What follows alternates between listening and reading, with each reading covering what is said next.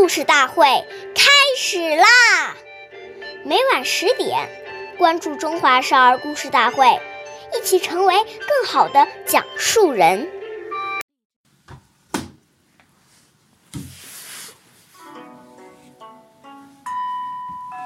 用人物，施明求。上不问，即为偷。想要使用别人的东西时，必须当面向人家提出请求，以便征得别人的同意。假如不问一声就拿走，这就是偷窃。岁月易流逝，故事永流传。大家好。我是中华少儿故事大会讲述人张恩惠。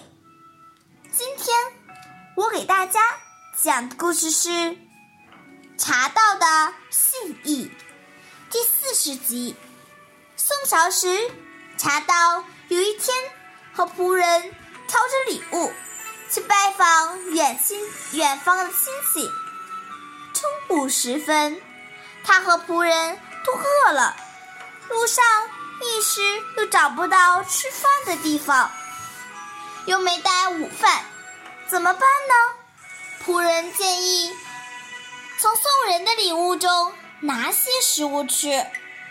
茶道说：“这怎么行呢？这些礼物既然要送人，这就是人家的东西了，我们怎么可以偷吃呢？”结果。两个人只好饿着肚子赶路。茶道把送人的礼物当成人家的东西，随便处理。那么借用别人的东西时，就更要征得主人的同意了。下面有请故事大会导师王老师为我们解析这段小故事，掌声有请。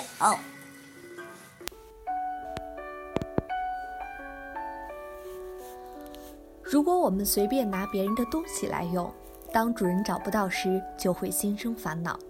很多的争执冲突，就是因为这些小节没有注意到而产生的。还有一些人出于好奇心，经常去翻别人的抽屉、柜子等，看看有什么东西。这种行为一旦让人知道，将来别人丢了东西，第一个就会想到你。所以，不该我们拿的或用的，连动都不要动。以免招惹没有必要的嫌疑，给自己带来没有必要的麻烦。